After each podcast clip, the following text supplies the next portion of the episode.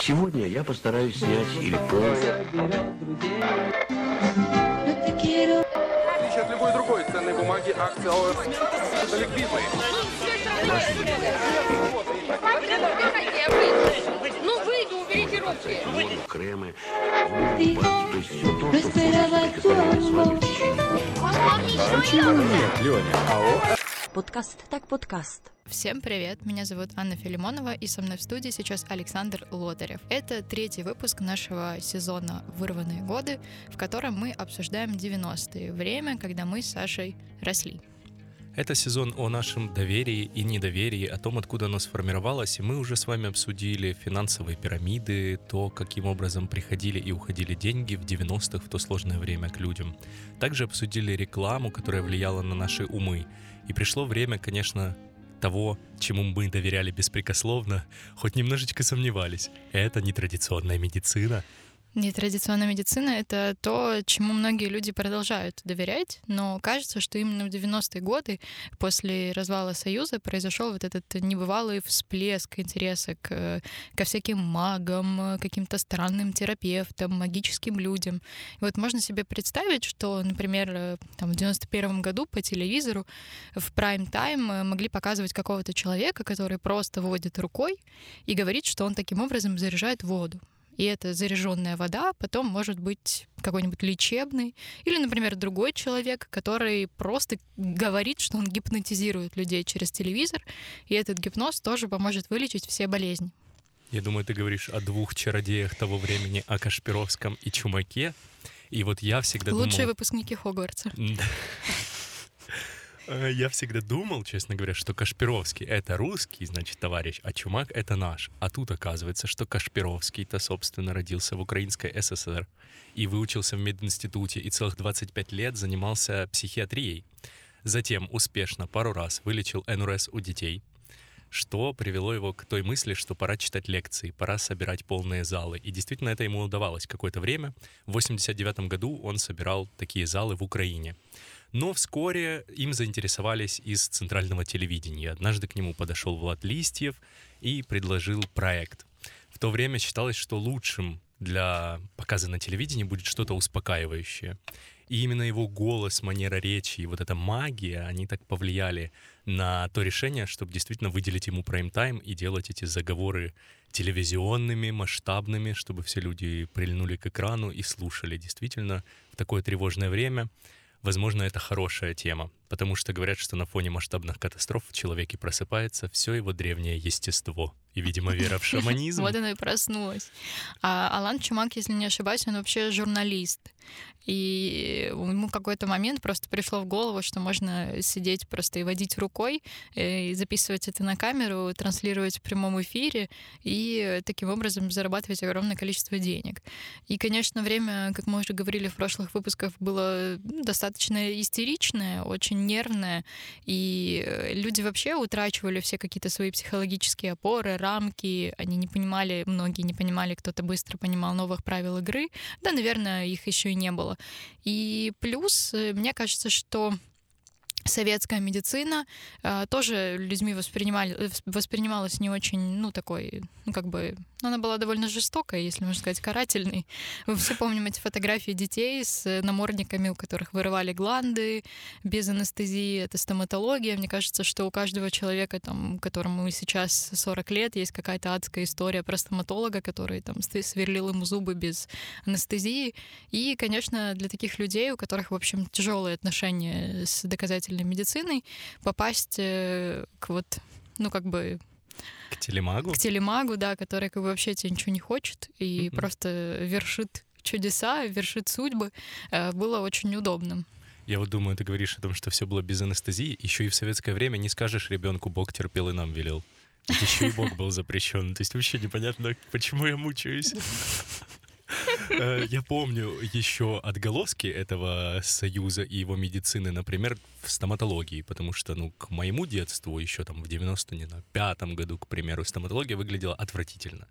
Эти бормашины, порой я слышал истории там от моей мамы о том, что в ее детстве они могли застревать в зубах в процессе сверления. Ну, то есть какие-то и так неприятные процессы были еще и усилены тем, что, ну, оборудование не суперсовременное, к тому моменту были уже получше машины, но, естественно, обновлять все это в государственных масштабах — это огромные деньги, а они же нам для другого нужны были. Да, ну и вообще, мне кажется, какой-то Э, нежное отношение, какое-то ласковое, вежливое отношение, в принципе, наверное, не характерно для Союза там, последнего десятилетия или последних 20 лет. То есть множество есть э, статей, например, на «Медузе» есть прекрасный материал о природе хамства, советского хамства, которое считается до сих пор э, сохранилось у нас в роддомах. Не знаю, как сейчас. карточка. Да, поэтому, в общем, совершенно неудивительно, что как только у людей появилась появился альтернативный источник лечения, пусть и вымышленного, они, конечно, к нему прильнули. Плюс, э, как ты уже правильно сказал, э, во всей этой истории ключевую роль играл телевизор, как и, наверное, во всех наших э, выпусках мы говорим об этом, что для человека телевизор тогда занимал буквально центральное место. И если кого-то по телевизору показывали, он мгновенно становился супер популярным, и ему очень сильно доверяли. Это именно и произошло с Аланом Чумаком и Анатолием Кашевым Кашпировский. Причем Анатолий Кашпировский, э, у него как бы был целый ритуал того, что он делал. Там изначально показывались люди, к примеру, которые от чего-то излечились, потом кто-то мог там падать в кадре, затем он садился и проводил уже телевизионный сеанс, в котором читал какие-то прямо речи, то есть что-то говорил. Алан Чумак же просто водил руками, он настраивал на сеанс, а далее просто заряжал тебе воду. Можно было зарядить фотографию самого чумака и прикладывать к больным местам особо тщательно. То есть есть прям описанная процедура, как, как это делается. И кажется, что Кашпировский а, скорее был, ну, таким Еленой Блиновской нашего времени, если можно сказать. Того да? времени. Того времени.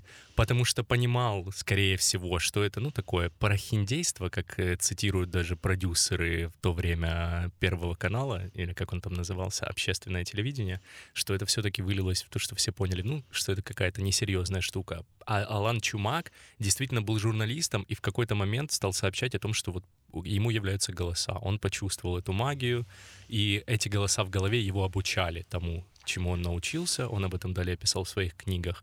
А, и те люди, которые работали с Чумаком, говорят, что он действительно в это верил. То есть это такие, скорее, даже разные персонажи, по-разному работали, по-разному в это верили, кто-то верил, кто-то нет. Однако оба они пользовались спросом. И вот, как говорит э, товарищ э, Михаил Ненашев, вот он был, собственно, одним из продюсеров телевидения того времени, главой, говорил, что в период величайшей политизации и раздражения мы пустили в эфир целый ряд программ, направленный на утешение. Среди них были и телесеансы Кашпировского, но очень скоро от них пришлось отказаться, поскольку это было прохиндейство чистой воды. Ну, такое себе утешение все-таки обман, мне кажется, не может быть утешением. Ну, понятно, что, наверное, есть какая-то категория особо внушаемых людей, мы будем об этом говорить чуть позже в этом подкасте с нашим экспертом, но ведь есть люди, у которых, например, Кашпировский триггернул какое-то психическое заболевание, об этом мы тоже будем говорить. Или, например, у кого-то было серьезное заболевание, которое требовало, ну, как бы лечения настоящего, скажем так, доказательного, да, а он э, пошел и потратил все деньги на какой-нибудь сеанс Кашпировским близким. И вот это уже прискорбно. Это же не просто история, когда тебе там, нужно приворожить кого-то. Да, или наоборот, отворожить, сделать отсушку, как это называется, на профессиональном магическом сленге.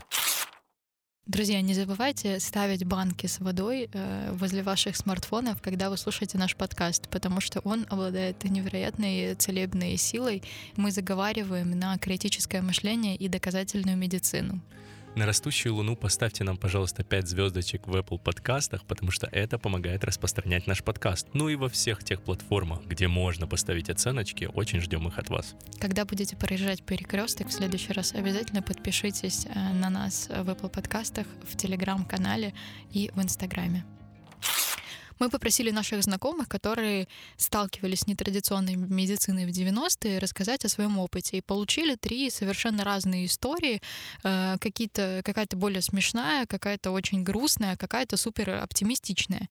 Подкаст так подкаст. История Лины. Так получилось, что Анатолий Кашпировский, по словам моих родителей, э, стал одной из причин моего рождения. Э, Сколько я себя помню, родители мне рассказывали, что они не могли долго зачать ребенка. 8 лет мама не могла забеременеть, потом они посмотрели Кашпировского, и произошло чудо.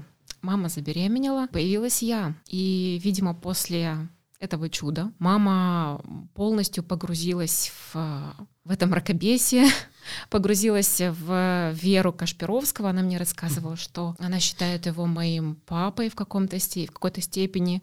А, Я думаю, это не последняя причина, почему мне пришлось пойти к психотерапевту уже в взрослом возрасте. О, боже. Потому что это своего рода такая психологическая травма в отношениях мама, папа, появился третий мужчина, еще одна какая-то мифическая фигура. И для меня это, честно говоря, было сложно, потому что в 3-4 года мне насильно включали Кашпировского, а мне казалось уже тогда, вот мой детский ум понимал, что это какая-то дичь происходит, что это что-то явно нездоровое, что-то неприятное.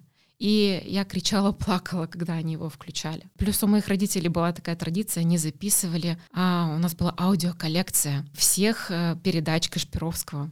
Ставили магнитофон, включали а, запись, и не дай бог кто-то какой-то звук издавал, чтобы все было на записи, каждое его слово. Э, Такое ощущение, что в нашем доме было какое-то божество. История Якова. В чем, по сути, у меня с детства было очень сильное заикание. Ну, вплоть до того, что у меня даже белый билет с, с, высшей, с отметкой высшая степень заикания. Мои родители, ну, я сам с Измаильского района, это провинция, как бы там, где не работает традиционная медицина, начинает работать нетрадиционная. Поэтому, в принципе, на районе я всех бабок обошел, все яйца обкатал, э, услышал все варианты возможных, э, все, все причины, которые из-за которых у меня могло оно возникнуть. И вот один прекрасный день по Измаилу появились объявления, что к нам едет, к нам едет Кашпировский дорогой. Мама восприняла это как очередную попытку избавить меня от заикания. Э, Мы пошли на его выступление. Я помню, что это, в принципе, по деньгам тогда было довольно-таки... И не сказал бы, что очень значительная сумма. Но, то есть, это не, не 50 гривен, как сейчас. Он собирал зал. После зала у него можно было купить индивидуальное посещение. Ну, это для особо тяжелых, и ментально, и физически. Индивидуального у меня не было. А Мы пошли на групповое его выступление, отсидели, отслушали монотонную речь. Сейчас я контекст этого выступления особо не вспомню. Купили календарики его, все это. А самое главное, мы купили аудиокассету, видеомагнитофона у нас дома не было, поэтому видеокассету нам не было смысла покупать. Эм, Аудиокассета по длительности была где-то час, час двадцать. В чем была суть? Мне надо было вечером выключать свет в комнате, и включать эту кассету и слушать. Э, ну, лежа слушать, это как, как манту сейчас я включаю иногда себе перед сном. Вот я слушал так Кашпировского. Если там первый, еще первый, второй раз мне было что-то интересно, там понять, о чем он пытается рассказать и в чем суть вообще его речи, то потом очередные разы мне уже, в принципе, засыпал под него хорошо. Я помню, что там курс у него прописывался, что-то то ли две недели надо было слушать. Я, кажется, его не прошел до конца, ибо, ну, рассчитывался хотя бы какой-то эффект получить. Mm-hmm. Через неделю никакого эффекта не было, заикания как было, ну, так и осталось. История Дмитрия. Или 11, или 12 лет мне было, это какой-то 90-е годы. Прокатились мы с мамой по всем больницам. Киев, Измаил, Одесса, даже по сельским больницам ездили. Ну, то есть мы думали, что, ну вот если в Измаиле, какой-то большой клинике нам говорят одно, мы решили, как я понял, я тогда решение не принимал, маленький был. Мама там в суете была, там в истерике. Ну и мы решили использовать все возможные варианты, и везде, куда мы приезжали, у нас же еще врачи умеют поддержать, я утрирую сейчас, такие психологи, знаешь, а вам осталось два месяца жить. Ну, едьте домой, как бы тут рак крови. Всего доброго, до свидания. Ну и моя мама... Я, кстати, по состоянию мамы понял, что со мной что-то не то. Но я понимал, что какая-то неприятная ситуация, какая-то вообще непоправимая дичь, и я понимал, что мы слишком много больниц посетили. И что по выходу из каждой из больницы мама становилась все тяжелее и тяжелее. Ну, то есть она была там в истериках. Ну, я понимал, что что-то с кровью. И у меня жутко воспалились все лимфоузлы шея, пах, э, изгибы, они были размером, вот не буду я преувеличивать, у нас обычно как, вот как кулак. Не как кулак, но чуть-чуть меньше куриного яйца. То есть даже Мгм. шея не сгибалась. Ну вот как опухоли огромные, жировики. То есть это с двух сторон на шее были две гули. В пахах две гули, условные четыре мужские яйца, извините. Это можно вырезать. Ну то есть а, огромные заметные гули. А, Ну и нам сказали, что это рак крови, лейкемия, все, капец, вешайтесь. Ну можно не вешаться, дожидайтесь. Какая-то из знакомых, как это во всех семьях происходит, говорит, поедьте в городе Арцизе, в каком-то соседнем селе, не в каком-то, это село Павловка. Живет там один дедушка, старенький. Поедьте к нему. И я вот прям предметно помню этот разговор. Мама говорит, Алла, так какой дедушка? Мы уже обкатали все, что можно. Мы уже сдали анализы, говорит, в нем крови не осталось. Ну, много анализов. Она говорит, ну поедьте вы к этому дедушке. Ну типа, ну если уже врачи говорят, что шансов нет, то поедьте. Ну мама у меня такая, она как бы, ну окей, поехали. Приезжаем мы к дедушке, нашли мы в этом селе этого дедушку, я запомнил, как его зовут. Такой фундаментальный, огромный дядька размерами с Виталия Кличко, ну такой плотнее, старенький дедушка, но крепкий такой мужик. Его звали Николай Кузьмич. Он такой болгарин, такой роскошный мужик. И мы подъехали, он открывает калиточку такой, в такой жилетке. Я запомнил, он был с болгарским орнаментом. И говорит, здравствуйте, а я вас ждал. И мы офонарели вдвоем. Ну, не знаю, как, как он так работает, психология, наверное. Мы переглянулись с мамой, заходим. Он говорит, присаживайтесь, завел меня в такую комнату дв- три на три. Два с половиной на два с половиной, абсолютно квадратная, полностью выкрашена в синюю краску, в синий цвет от потолка до пола. Вот как, как мог он в селе выкрасить эту комнату, так он ее руками и помазал. Синяя комната, на стенках нарисованы какие-то треугольники, пирамиды, какие-то штуки. И по центру этой комнаты стоит такой деревянный, много раз окрашенный такой стул, как трон. Вот как, ну не знаю, ну реально как трон какой-то самодельный такой. Он присаживает меня на, на этот трон, обматывает, сейчас слушатели будут смеяться, обматывает меня коровьей цепью.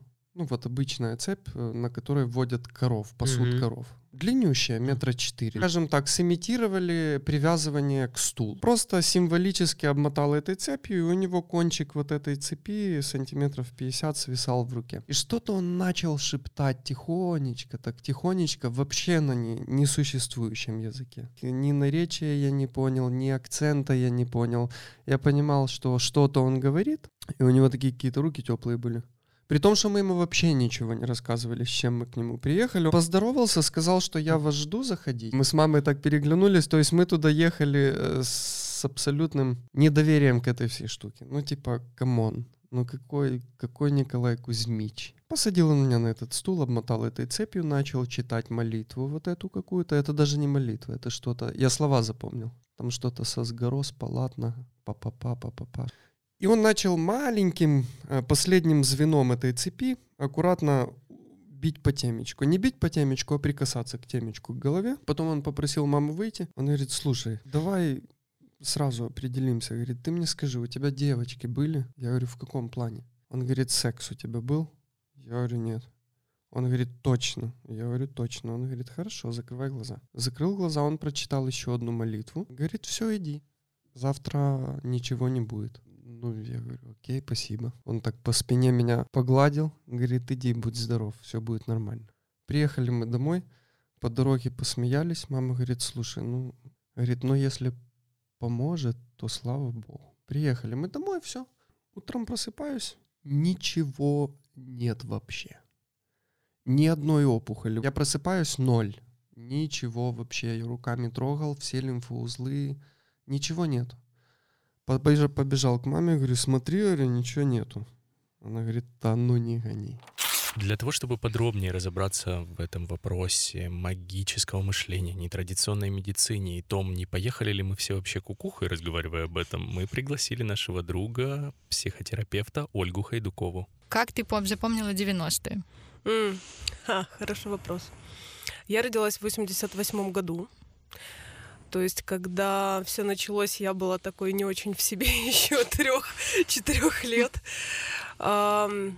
Запомнила это время, наверное, с двух э, фокусов. Первый фокус, правда, все, все же ребенок замечает, что вокруг происходит какая-то дичь. Ну, потому что как-то взрослым тяжело, они про это говорят. Легче не становится. И это длится годами. При этом параллельно есть какая-то еще бытовая жизнь, где все равно а, происходят какие-то семейные, не знаю, семейные встречи, какие-то все равно подарки, которым ты радуешься. И я сейчас понимаю, что подарить современному ребенку, например, книжку раз в году, это, ну, не то чтобы прям родитель постарался. Вот. А в 90-х это, конечно, было целым событием. А второй момент, наверное, это какое-то время, когда все время чего-то не хватает. Притом либо родителей не хватает, которые чем-то заняты своими взрослыми делами, либо не хватает каких-то бытовых вещей. А, Уже когда я выросла, я переосмысляла этот опыт, и я поняла, что на самом деле, когда я была ребенком, мне не казалось, что это какая-то супер трудность. Ну, что как-то ну, чтобы, не знаю, там в доме был хлеб, что это вообще целое событие. Ну, то есть там нужно работать целый месяц, и если ты получишь зарплату, то в доме будет хлеб. Да, или ты получишь зарплату хлебом, тоже был вариант. Да, в лучшем случае. Или водкой. Или Я знаю, например, такой случай, когда реально выплачивали зарплату водкой. Ну, там, ящик водки. И как бы и все. И это зарплата за три месяца. Ну, то есть все время, ну, как мне кажется, ам, происходило какое-то творческое приспособление вот к этой ситуации. Понятно, что я как ребенок, ну, не очень имела какую-то власть над этим всем процессом, и мне приходилось, ну, скорее быть зависимой от того, насколько там мои взрослые приспособятся или нет. При этом как-то вот я когда уже вспоминаю постарше, например, там школу, стало как-то очевидно, что есть разница ну, между семьями какая-то большая, и на нее начали указывать. И она такая материальная, финансовая. Ну, то есть тот, кто приспособился в 90-х, ну, как-то поактивней, там, начал приторговывать чем-то или какой-то бизнес замутил, вдруг появилась вот эта пропасть, да, между теми, ну, которые там про хлеб, да, и про то, что раньше было лучше, да, которые застряли как-то вот в этом состоянии беспомощности, что ли, этого ужаса какого-то застывшего. И те, которые, ну, как-то немножко отряхнулись и, ну, справлялись иначе. Ну, вот так я запомнила это время. То есть у каких-то людей э, более гибкий ум, что ли? Они могут аккумулироваться, понять, что ситуация странненькая и что нужно все равно что-то делать, а есть часть людей, которые прям парализуются в сложных ситуациях. Я думаю, что парализуются все, Мгм. Просто каждый с этим ужасом справляется по-своему. Да, там же включаются механизмы э, самые такие примитивные, защитные, когда нам очень страшно. И у кого-то это, например, отрицание, избегание и поиск того самого чуда, да, это хорошая почва как раз для мифотворчества, для мифологического мышления, когда э, настолько страшно, что кажется, только боженька поможет, или какие-то чудодейственные таблетки, или какой-то мужик из телевизора, который заряжает воду, и, наконец, все твои желания сбудутся. А, Вот, кстати, я думаю, что столько разных писем и реклам в журналах про то, как есть какая-то система, схема, которая всех излечит, сделает богатыми. Ну, как было в то время, я вот не помню. Может, это как-то немножко из моего эм, ну, сейчас э, как-то контекста уплыло, да? Но точно понятно, что когда очень страшно жить, это хорошая почва для того, чтобы ну, кто-то более активный, который собрал энергию и, ну, в общем, как-то больше начал заботиться о своей выгоде, мог предложить какую-то идею. Ее активно подхватывают. Мгм. Вот. То есть такой спаситель. Мы ждали мессию, неважно в каком плане, там в медицине мессию или мессию финансового, который наконец-то нас вытащит ну, из так, а этого мрака. 90-е как раз же это тоже, я думаю, вы это помните, это такое время расцвета как раз православной церкви и многих протестантских церквей на территории точно вот Украины.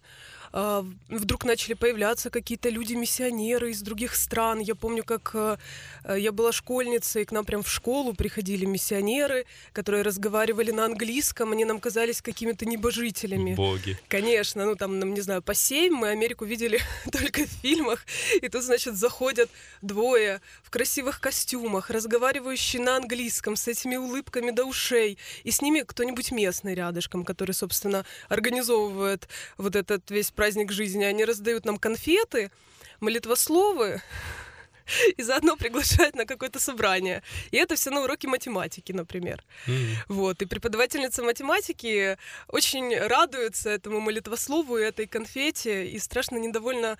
э, ну, я, например, в такой просак попала, когда ну, они спрашивают там, какие вопросы у вас есть к нам. Ну, и все такие, а где лучше жить, в Америке или в Украине?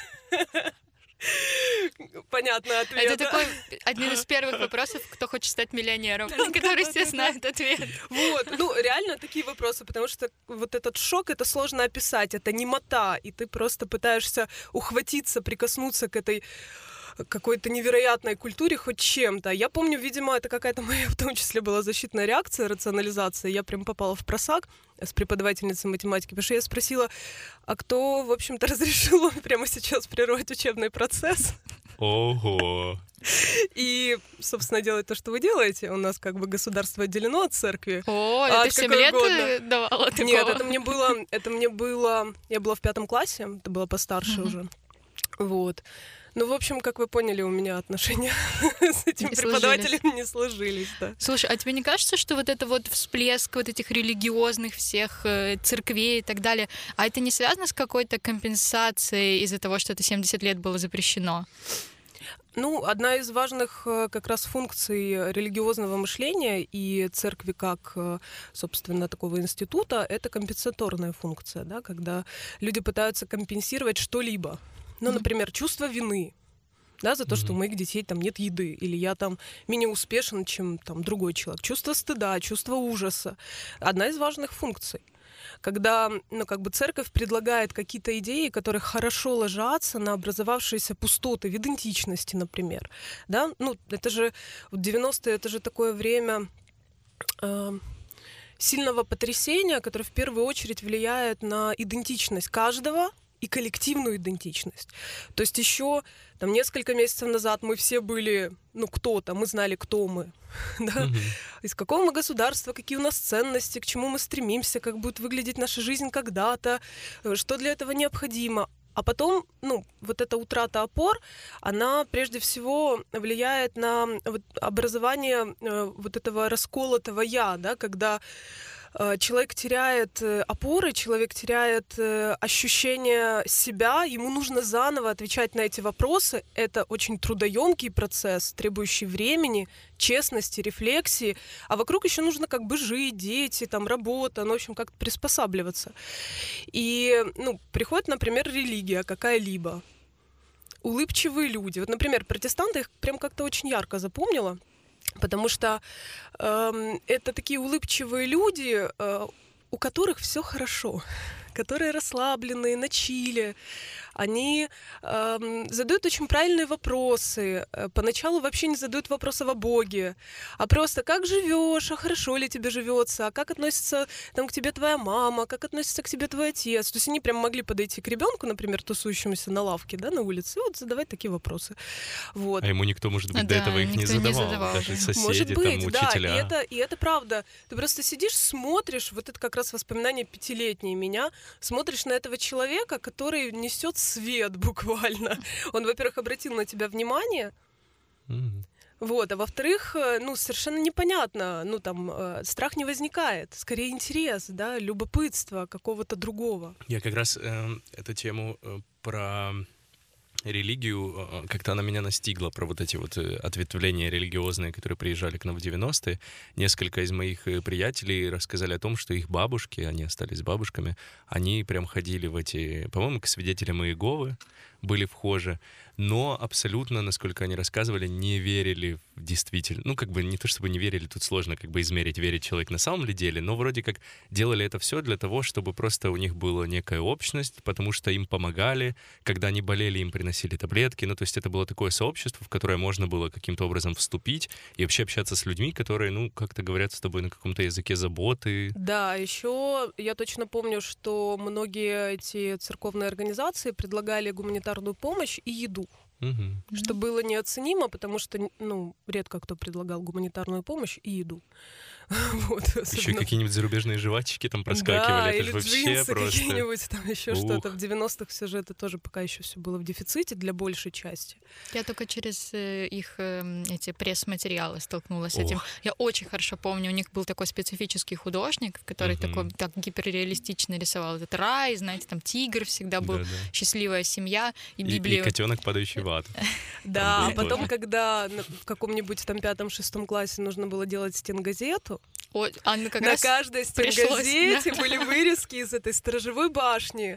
Э, Точно, и пробудись, было два Да, журнала. да, да, да. Притом это в некоторых, я прям хорошо помню такую картинку, когда кто-то от класса, значит, ты на стены школы потом вешаешь, э, от класса, например, поздравления с 9 мая, и там какие-то счастливые люди, которых вырезали из журнала «Сторожевая башня». по сути, из рая вырезали, на самом деле, чтобы поздравить нас с 9 мая. Вот, и танк, пририсованный от руки детской рукой. Ну, то есть вот, вот такая эклектика, да, культурная эклектика, такая, ну, такая растерянность, да, на фоне которой, ну, что-то появлялось такое иногда несуразное, но оно как-то не воспринималось несуразным. А, параллельно с этим те же стенгазеты, а, которые формировали из э, старых советских плакатов. Например, э, прям я помню такой старый плакат эм, «Стоп алкоголизму» из 80-х, где такой счастливый мужик, но он в таком, значит, каком-то камуфляже, и тоже к 9 мая, где просто вот это «Стоп зеленый змей», по-моему, там было написано, просто, ну, как бы наклеили сверху какие-то другие слова, а мужик остался тот же. Не, ну как бы Мне да. кажется, это хорошо описывает вообще, что там с идентичностью происходило, и вот, э, ну, с ощущением себя вот в это время. Ну и вот э, смотрите, какой слом, да, еще в 80-х честный — это достойный человек, да, и это важная ценность, это важная э, моральная составляющая. Потом мораль э, меняется, и непонятно во что еще меняется, потому что вот этот переходной период. И как раз э, мораль, она же э, выполняет регуляторную функцию для больших сообществ. Когда она находится в периоде трансформации, вот как раз нечему останавливать всякое, что полилось. Ну, нечему включать, например, рациональное какое-то мышление, да, только эмоционально э, люди реагировали там. Вот как это вызывали, который воду заряжал? Чум- Чумак. Чумак. Чумак. Чумак. Да, э, я прям помню в детстве стояла баночка трехлитровой воды, освященная в церкви. И по- потом поверх освещенная чумаком. Да. Ну оно да. не конфе- Это как сделать AstraZeneca и Не, Pfizer? да, да, да, это как бы накопительный эффект. Класс. Это Бустернули. бустерный. Да, я прям помню, что бабушка даже говорила, ну хуже не буду. Однозначно. У воды память, она все И помнит. ведь она права. А ведь это, мне кажется, как раз очень важная такая защитная реакция, ритуализация да, жизни. Это какой-то ритуал. Ну, например, там по утру выпить ложечку той самой заряженной воды. И ты раз, и ты немножко уже создаешь какой-то ритуал. Ты что-то делаешь. Да, такое символическое действие. То есть ты не просто ни на что не способен, ты что-то делаешь. Ты написал на бумажечке те самые слова. Помните эти газеты «Магия»? Конечно, я помню заговорами. книги магия, которые у меня были. Мне кажется, они заработали просто миллионы, потому что они такими тиражами. У меня родители как раз на почте работали, они просто тиражами эти подписки были там на годы. Но мне кажется, это какое-то, да, и- типа якорное действие, когда вокруг хаос, непонятно, а у тебя есть какое-то там стабильно повторяющееся действие. Ну и вообще вот э, сила вот как раз часто э, в каких-то примитивных техниках там всяких, не знаю, марафонов, еще чего-то их применяют. Когда ты делаешь какое-то символическое действие, это же основа магического мышления. Подобное привлекает подобное. Если ты сожгла бумажечку, на которой написала, не знаю, э, боль расставания, то якобы эта боль расставания внутри тебя тоже развеется по ветру. Я думал, то сгорит и хата, если ты сожгла бумажку. Нормально было бы. Ну И да, то и есть- это вселяет веру, правильно? Ну типа вот ты как будто бы пьешь водичку, и ты чуть-чуть веришь. Ну, скорее всего, ты веришь. Зачем ты иначе это делаешь? Кроме как или верю, или на всякий случай. Я думаю, у кого как. У кого-то, правда, может быть, на этом месте появляется некоторая вера. Но так если посмотреть э, взглядом э, скорее там, по- ну, не знаю, психологии поведения, то как бы делая что-то, ты немножко меньше э, переживаешь бессилие. Ты возвращаешь себе власть хоть над чем-то. Ты не можешь изменить хаос вокруг, ты не можешь зарабатывать больше. Но ты можешь выпить ложечку освещенной заряженной воды. И ты уже что-то можешь, да, ты уже что-то делаешь. Ну, и это касается очень многих вещей. Например, там, не могу вернуть умершего, но я могу поставить свечку, да, например, в церкви. Там я не могу заработать миллион, но я могу отправить э, вырезанный купон из газеты, ну там для какого-то розыгрыша, и я уже что-то сделала. Ну там или купить лотерею, Или вложиться в МММ. вложиться в МММ, да. Есть варианты. Вот, а если это еще подкрепляется, ну, какой-то картинкой, которую очень соблазнительно представить, что ты живешь такой жизнью, ну, все беспроигрышный вариант. Не все же вкладывались в МММ. Да. Не все. На меня ничего не было, извините, ни банок, ни МММ в доме. У меня бабушка лечилась точно Кашпировским, и он ей помог, несмотря на ваш Конечно. скепсис. Э, И у нас был Битнер. Точно А, был Вы Битнер. Битнер. богачи, богачи, потому Э, что... Но, по-моему, да, мы в МММ не вкладывались, потому что вот Поэтому у вас и был битный. Да, да, на эти деньги мы купили Битнер. Я считаю, это лучшее вложение, знаешь, он хоть ощутим. Это такая парадоксальная история, потому что, да, вот пропали сберкнижки, люди перестали доверять государству, они, может быть, ему и до этого не сильно э, э, доверяли, но при этом одновременно со всем этим существует какое-то парадоксальное доверие телевизору, Мавроди. Как это работает? Алану Чумаку. Ну, то есть э, как-то очень амбивалентно, как ты говоришь. Ну, я думаю, что не все, во-первых, но в, массе, в массе своей э, просто эти люди давали очень простые ответы. И типа, а я реально помогу. Просто при малейших, за- ну, какие-то минимальные затраты требуются. Принеси банку с водой, поставь у телека, все.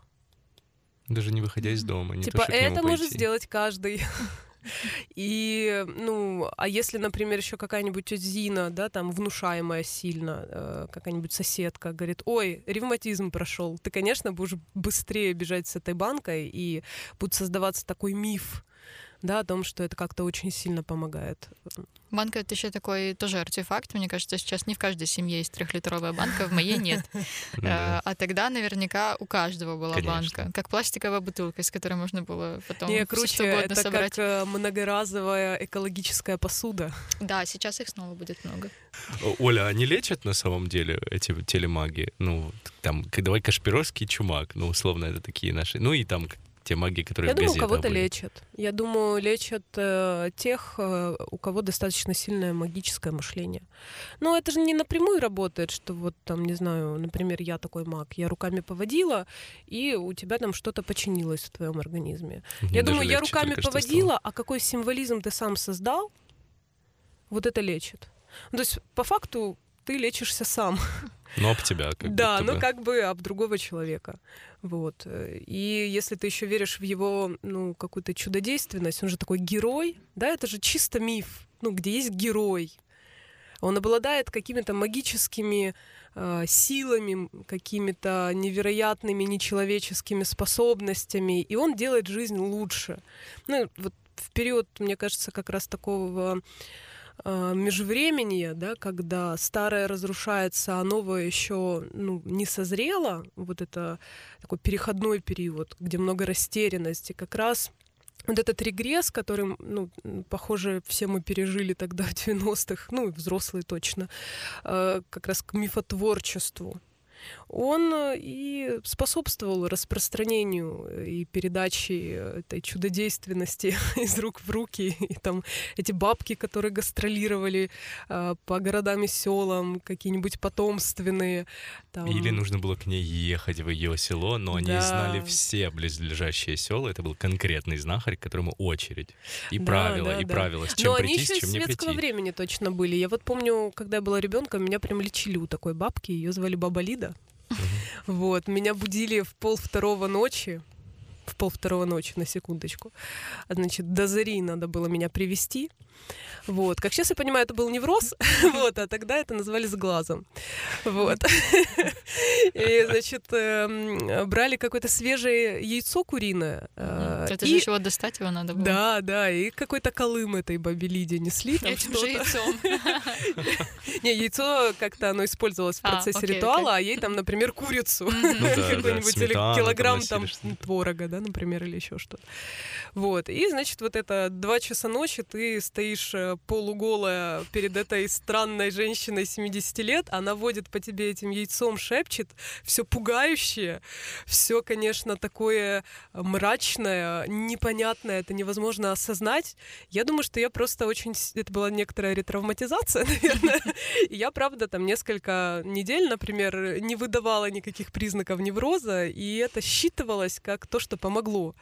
Вот. А потом снова и снова давай, значит. это длилось какое-то время. Ну, там, год точно длилось. Вот.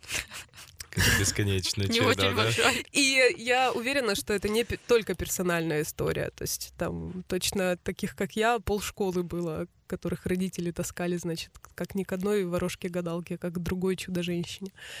Ну, это такая вера в чудо, да, это такая вера в то, что есть что-то высшее, чем я. Очень важно же опираться на что-то большее, чем я. Вот как раз то, о чем ты говорил, про доверие к миру, да, или недоверие. Обратная же сторона доверия. Вот как раз эти медитации, медитативные практики, всякие аффирмации, они все построены на том, что мир — это такое щедрое место. Я доверяю миру, безусловно. Там Вселенная... Мне имеет- Вселенная дала. да, да, да. У Вселенной все для меня припасено. Она изобильна, да, ну основные какие-то мотивы, там слова могут быть разные, но, в общем-то, идея в том, что просто нужно довериться, да, вот, просто нужно отдаться на волю судьбы. И в каком-то смысле это, правда, иногда помогает, но это не так просто. Вот. И как раз вот эти вот, значит, магические женщины, которые там лечили руками и ворожки, и гадалки и прочее, они как бы имеют контакт с этим чем-то большим, да, и они как-то тебе помогают из добра. Вот. Ну и понятно, что самая страшная история это когда такие а, какие-то ворожки, гадалки вытаскивали последние деньги, когда человек оказывался действительно в отчаянном положении, когда ему требуется лечение, а денег на лечение нет, или нет доступа там, к нужному доктору, ну, например, когда какая-то беда случилась. Вот мне кажется, больше всего обогатились те, кто был задействован в секторе лечения алкоголизма. Кодировки, вот Да, да, да, да. Кодировки, травки, чаи, вот эти капсулы зашивали. Ну, в общем, вот это же целая индустрия. Я не Ну знаю, вот конкретно зашитые капсулы, они вроде реально работали или нет? я не знаю. там какой-то яд зашивали, и при Я контакте думаю- с... Может быть, я тоже Я, в я знаю не- разные истории. Иногда человек продолжал пить, и ничего ему не было. Не, я думаю, что, если честно, это нелегально. А мы что, о легальном чем-то говорим? Подожди, Не, а мы- ну, ладно, окей, да, хорошо, наверное, тогда это было все, скажем так, э, посвободнее. Но мне кажется, нет. Ну, типа, прям выпьет и умрет, я думаю, м-м. я думаю, это что-то типа плацебо. Ну, может, просто хреново как-то как Ну, было, ну но не вот прям кодировки точно были, и даже на кого-то они работали, но я часто слышал историю о том, что человек, которого закодировали, для меня вообще в детстве было непонятно, закодировали, они еще слово выбрали такое, знаешь, казалось, что это что-то очень математическое, очень да. серьезное, точная наука, кодировка мужчины какого-то. И вот тебя закодировали, и ты можешь пару раз попробовать, ты берешь в, рук, в рот эту водку, а она противная, тебя тошнит, ты ее, фу, плюнул, Потом на следующий день опять попробовал, опять. И на какой-то раз снимается кодировка. привык. Да, человек находит, э, так сказать, джейлбрейкает себя потихонечку. Ну, нас- насколько я помню эти истории, это вот исключительно такое бытовое впечатление, что основной э, такой рычаг влияния э, был страх самого алкоголика, что если он выпьет, он умрет. Если этот страх за собственную жизнь был достаточно сильным, то для некоторых людей, я не знаю, реально ли убивали эти капсулы, зашитые под кожу, правда не знаю. Может быть, вполне. Вот. Но если человек, например, очень в это верит и боится, и у него достаточно, эм, ну, скажем так, э, воли к жизни, да, он как-то себе дорого вдруг оказался, то это вполне может дать вот тот период э, деинтоксикации, да, когда он вдруг поживет трезвой жизнью, а потом, например, выберет не возвращаться к зависимости, ну, к употреблению активному. Возможно, Это, это похоже на работало. рассказ Стивена Кинга, по-моему, он называется «Общество э, запрещено курить». Ну, в общем, очень похожее название, где не буду спойлерить, но, в общем, там предлагают бросить курить по методу, когда тебе говорят о том, что за тобой будут наблюдать, и если увидят тебя с сигаретой, то сначала убивают твоих родственников, потом и тебя. И, в общем, ну, большая часть людей бросает курить благодаря такому методу. Очень Метод похожий. террора. Метод террора, действительно. А, а- а скажи, кодировка, она реально, ну, то есть кодировка это про гипноз? Работает ли гипноз? Он существует? Ну, когда я говорю о кодировке, я все же имею в виду как операцию, когда э, вшивают какую-то капсулу. Абсолютно бытовое у меня представление об этом, я с этим не работаю. Мгм. Эм, и это никак не Но я относится слышал, к что тебя просили. Ну, это была какая-то забавная история про то, когда, типа, м, тут в мене чоловік п'є, може закодируєш? Вот, ну, примерно так представляют. Ты же э, психотерапевт. Да, психотерапию в небольших поселках. Вот. Ну, эм, есть всякие, э, конечно, псевдопсихологические техники и практики, которые тоже обещают то же самое, построено на принципе э, вожу руки, заряжаю воду, там вот эти аффирмации и прочее. Этого, к сожалению, час чаще всего, ну, в 99% слу- да никогда этого недостаточно. Просто иногда у человека срабатывает, ну, правда, некоторая, не знаю, эм, ориентировка такая, что, о, вот оно, вот этого пазла не хватало, я могу на это опереться и там перестать, например, пить. Ну, а вообще про, про гипноз. Что происходило с вот этими людьми, э, которых колбасило на сеансах Кашпировского? Это, это что? Ну, вот э, по разным э, эм, впечатлениям уже тех, кто э, ну, наблюдает. Кого колбасило или кто наблюдал? Тех, кто наблюдал. Э, Чаще всего, ну, вот это давно известно э, психологии про то, что люди отличаются по внушаемости. Это правда. И правда есть э, такое направление, весьма уважаемое гипнотерапии. Это совсем не то, что мы видим в фильмах, где какой-то человек прошел, там сказал тебе одно слово, и ты уже сделаешь все, что хочешь. Это как, ну, все, что он захочет, да, то есть такое полное подчинение воле другого. Чаще всего это длительная проработка как раз э, подс- подсознательных каких-то э, историй, ассоциаций и э, в сотрудничестве с этим психотерапевтом, гипнотерапевтом. И это весьма работающая история в- для некоторых клиентов, для некоторых людей. Вот. Э, Что у них там происходило? Ну, наверное, изгнание бесов. Ну, а что там могло происходить? Я такое на психологических группах иногда вижу, когда люди поддаются разным э, истерическим эм, э, импульсам внутри себя, и с ними может разное начинать происходить. Вот. Я думаю, что надо внимательно смотреть на тех, кто именно там лаял как собака и там, не знаю, делал то, что Падал в говорил. обморок от Падал в прикосновения. обморок от прикосновения. Все, я думаю, кроется в личности именно этого человека. А, конечно, это производит эффект.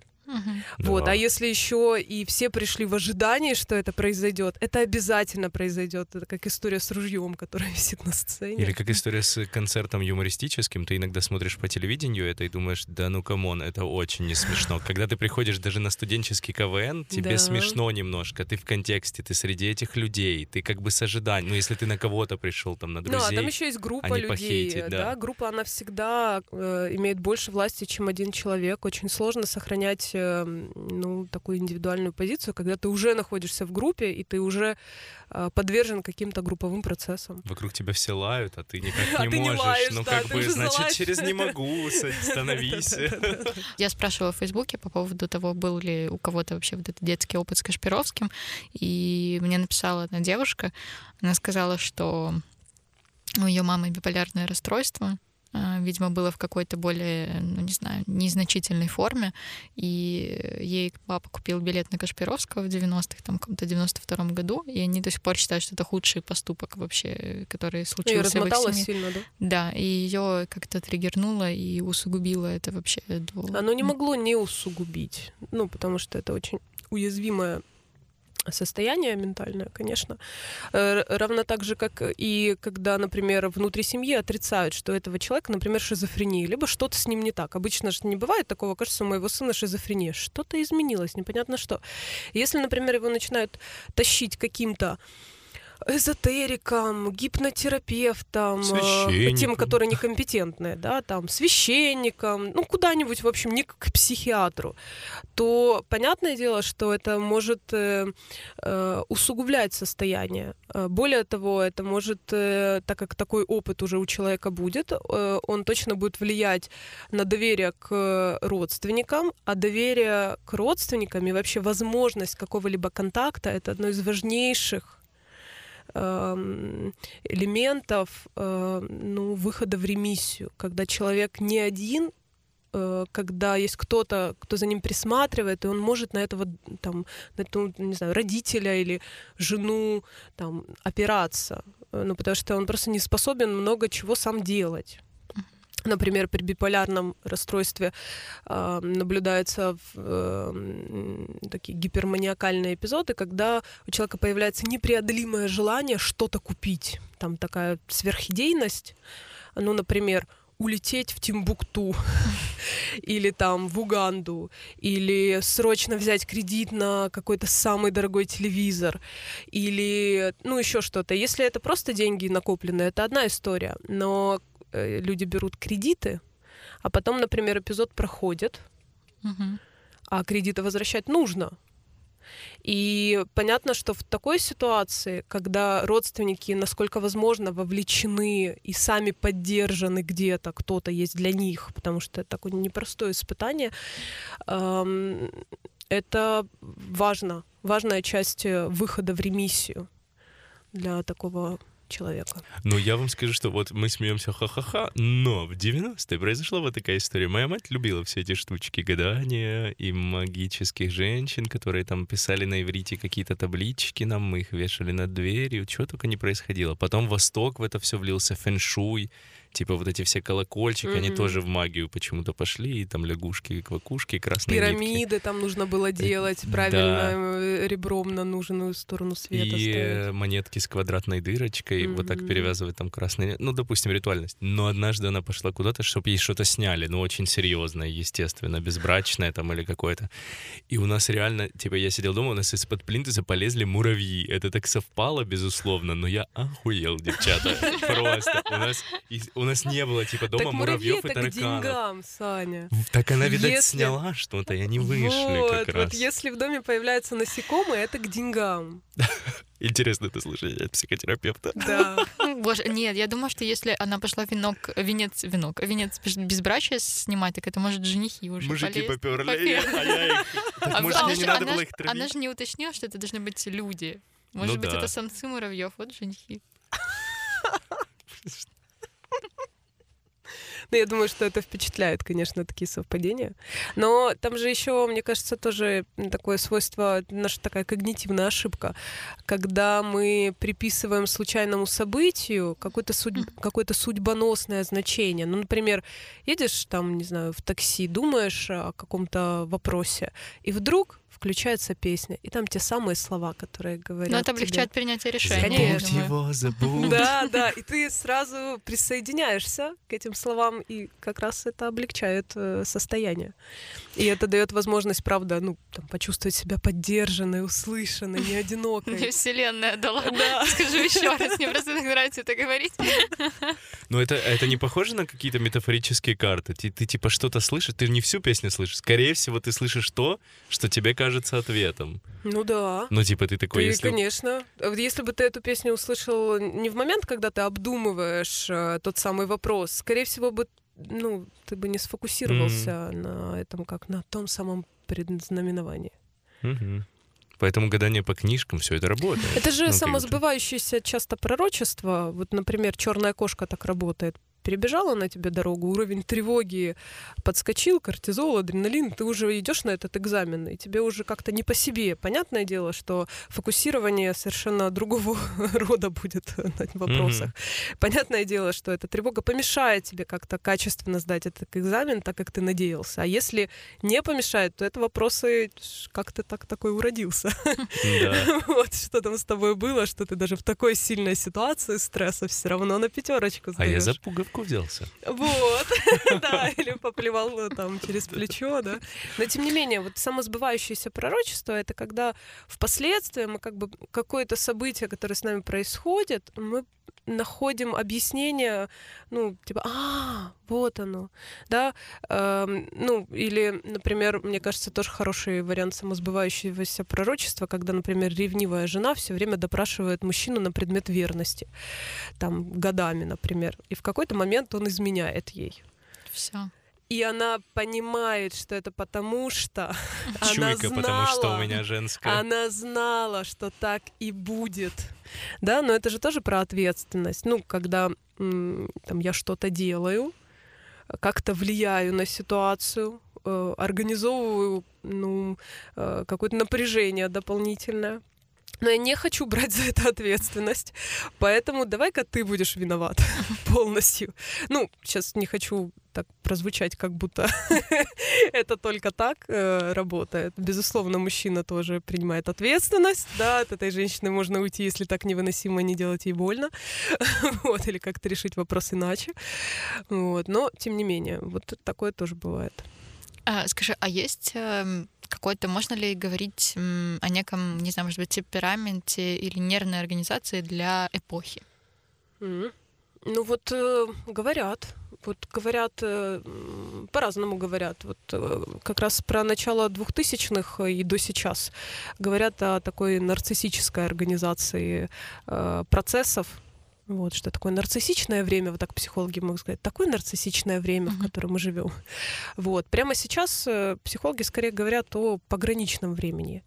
А, то есть э, такое пограничное время, вот, ай-яй-яй. Это значит, что ничего не понятно, очень много разных процессов происходит, одинаково заряженных, а, очень много отыгрывания различного рода.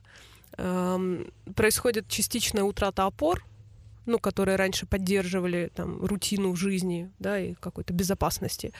Вот. Эм, Меняются границы, э, и психические, и каких-то ситуаций. И Ну, границы некоторых стран? границы некоторых стран, да, ну там условно. Ну, моральные какие-то Ну границы, да, морали, да. еще Вот, вот каких-то такое, штучек. такая ситуация эм, сильного изменения, да, и непонятно к чему. Ну и понятно, в пограничной ситуации каждый индивидуально, либо какая-то группа, например, семья или какая-то группа, не знаю, там, близких людей или социума будет как-то по-своему, ну, э, организовывать себе выдох, где бы можно было выдохнуть, да, кто-то будет накапливать еду, ну, потому что это то, что успокаивало всегда всю нашу семью, весь наш род. Кто-то, наоборот, будет сбрасывать балласт, чтобы легче было передвигаться и как-то, ну, не привязываться, да, и избавляться от связей. Кто-то вообще, ну, будет делать вид, что ничего не происходит, и удивляться, когда, ну, кто-то волнуется. Вот. И вот я думаю, что если отвечать на, на- на твой вопрос прямо про сейчас, то пограничное, конечно. 90-е тоже Мгм. такое время перемен. Вот, а потом такой был нарциссичный откат очень, ну, про вот этот успешный успех. Это же Мгм. туда, Мгм. про не сдаваться. Э, Вот как раз если мы про тренинги, про марафоны еще раз вспомним, эм, то основная же идея была в том, что ты бессмертный, откажись от человечности, да, от того, что ты чего-то не можешь, что у тебя есть ограничения. Вселенная изобильна, и ты тоже можешь все. Стоит только захотеть. Вообще очень пугают меня эти штуки. И- Я чуть-чуть послушала этот Тома Ро- Робинса, как он или как его зовут. Ну, он страшные штуки говорит, серьезно. Меня Можно, пугает это. можно, можно услышать, кстати, вот от клиентов, э, когда, ну, там, например, например, да, там человек может говорить, хорошей жизнью живу, все хорошо, ла-ла, что пришел? Ну вот как-то много сплю. А сколько же ты спишь? Семь часов, хорошо бы спать шесть, и тогда бы я на час больше успевал. О чем это говорит? А, А, ребята, я не могу это да. слушать. Вот это у меня для меня в сутках слишком много, слишком мало часов. Я, когда человек говорит, что он трудоголик и делает себе в этот момент комплимент, боже, пожалуйста. Да. И это как раз, э, мне кажется, как раз вот э, м, то, что называется нарциссической грандиозностью. Я, конечно, пострадавшая, потому что трудоголик, но я самая несчастная пострадавшая. Вот несчастнее упоротей трудоголика не найти. Вот я, ну, ну понимаете, да, что Мгм. это тоже откат, потому что там основная проблематика, внутренний конфликт, это э, нестабильная э, самоценность когда я не могу задержаться где-то посредине, типа я норм, меня достаточно. Я либо ну, там ничтожна, либо грандиозна. И грандиозность бывает такая тоже заряженная с минусом как будто, да, ну, что мы так можем это оценить, про то, что я там самая пострадавшая или мне хуже всех. Вот прям так, как страдаю я, не страдает никто, да, это тоже такая глуховатость э, к другим часто наступает, ну, потому что это какая-то важная такая часть само- самости, наверное, даже. Подкаст так подкаст. Это был подкаст так подкаст и наш первый специальный сезон «Вырванные годы», где мы говорили с вами о 90-х и делились своими воспоминаниями и впечатлениями об этом прекрасном времени. Ждем ваших комментариев и ваших воспоминаний. Спасибо и услышимся. На этом сеанс закончен, но э, не торопитесь уходить от экрана. У нас еще есть минута. И за эту минуту я хочу попытаться почистить ваши квартиры. Вы извините, так сказать, термин не очень удачный.